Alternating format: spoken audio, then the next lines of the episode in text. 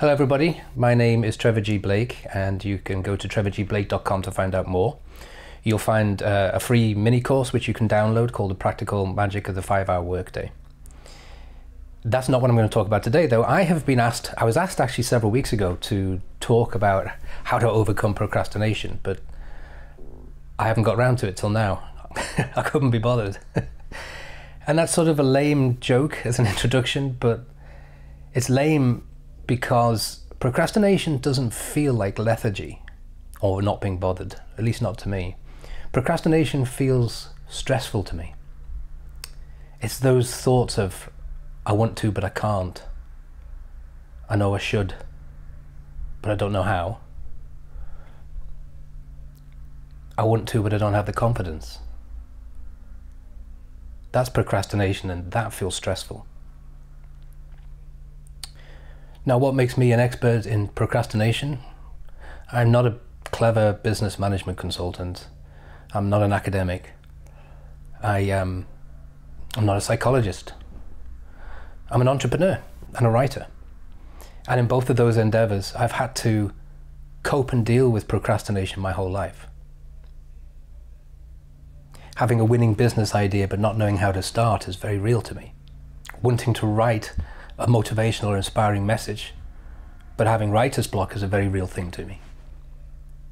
That's what procrastination feels like. It's very pressure, it's, it's, it's very heavy. And that's my qualification for talking about procrastination, because I've dealt with it so often.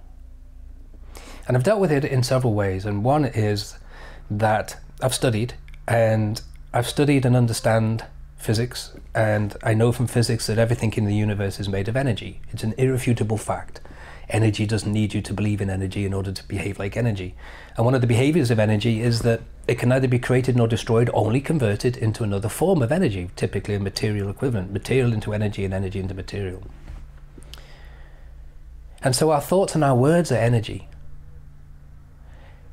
And they go out into the universe and they convert into our material, physical, emotional experiences that we have in this universe, and they become the life. My life right now is the sum total of all the words and thoughts I've had up to this point in time. It's an interesting and somewhat overwhelming thought that our thoughts are like mini silver bullets that can do us amazing good or amazing harm. And that the difference between that is just our awareness of the process. And so if I have thought about overcoming, conquering, maybe even dealing with, maybe even coping, if I use those words and send them out to the universe, what I'm going to get back is the material equivalent, more reasons to feel overwhelmed, more things to overcome before I can start. And so the more I think about conquering and overcoming procrastination, the more likely it is that I'm just going to be a more of a procrastinator.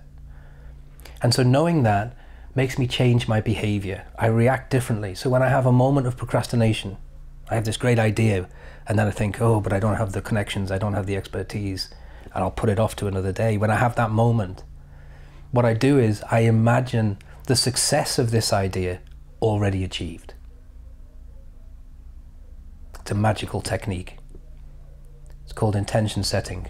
In my course Transformation, I have a technique called timagination, which is conquering time and imagination in the same tool and technique. It's like a magic wand. And so I use that instead. So when I, f I, I can see in my mind these negative thoughts of procrastination, this is what I do, I react differently, and that helps me get started. And the getting started is critical.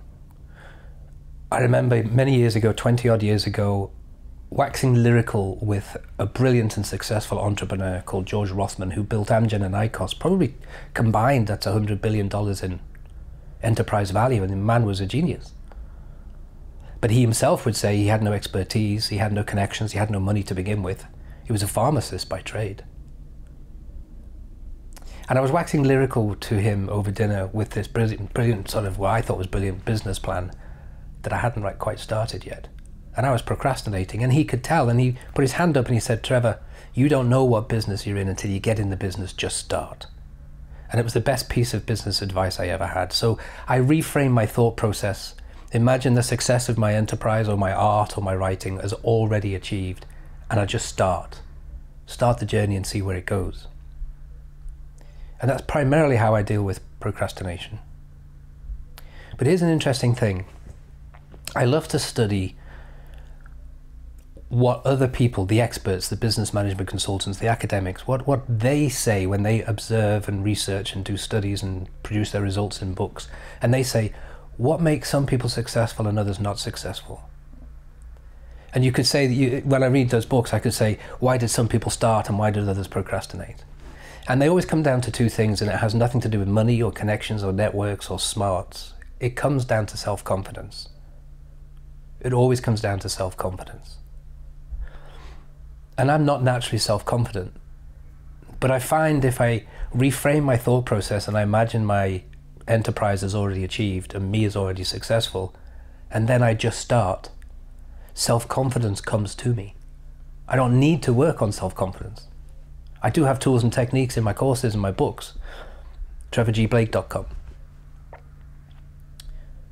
But just starting brings confidence to you. And then I've also learned over the years, because I've had to overcome procrastination so many times, now I use the word, see, overcome. I've had to deal with procrastination so many times. This is the beauty of doing an unscripted YouTube video, because you can see that I am as flawed as everybody. I'm not sitting here as an expert. I'm sitting here just like yourself. But I've learned to observe my words and catch myself as I just did, and then reframe my thought. Reframe my words, reframe my imagination. And what I've learned by doing that and then just starting and seeing where all this goes, that life will never throw at you something you can't handle. And a lot of people don't get that at first, and I never used to. I used to feel overwhelmed, and that would lead to more thoughts of procrastination. But I found that if I imagine my future is already achieved and I hear and listen to my own words and thoughts, and I reframe them a little bit, and then I just start, my confidence rises, and all kinds of miracles then show up, and my confidence rises more. And then I hit the first milestone, and my confidence goes up again, and then something else happens, and I find that it becomes almost like a miraculous process. And I'm in the process, not having to be smart, not having to figure it all out, just being the right person in the right time, no longer procrastinating. I hope that's useful to you. If you found that useful, or, and you know people who you think need to hear this, then please hit the subscribe button. All my proceeds go to cancer research and development, so it's not for me. Uh, it's to get awareness out. We all know that YouTube and all of and Google and all the rest of it, they're, they're algorithms, and the more subscribers, the more the more times the subscribe button is hit, the further up the algorithm it goes, the more people become aware of the message, and so it's a, another self-fulfilling process, if you like. Thank you for listening. trevor g blake dot com. Hit the subscribe button.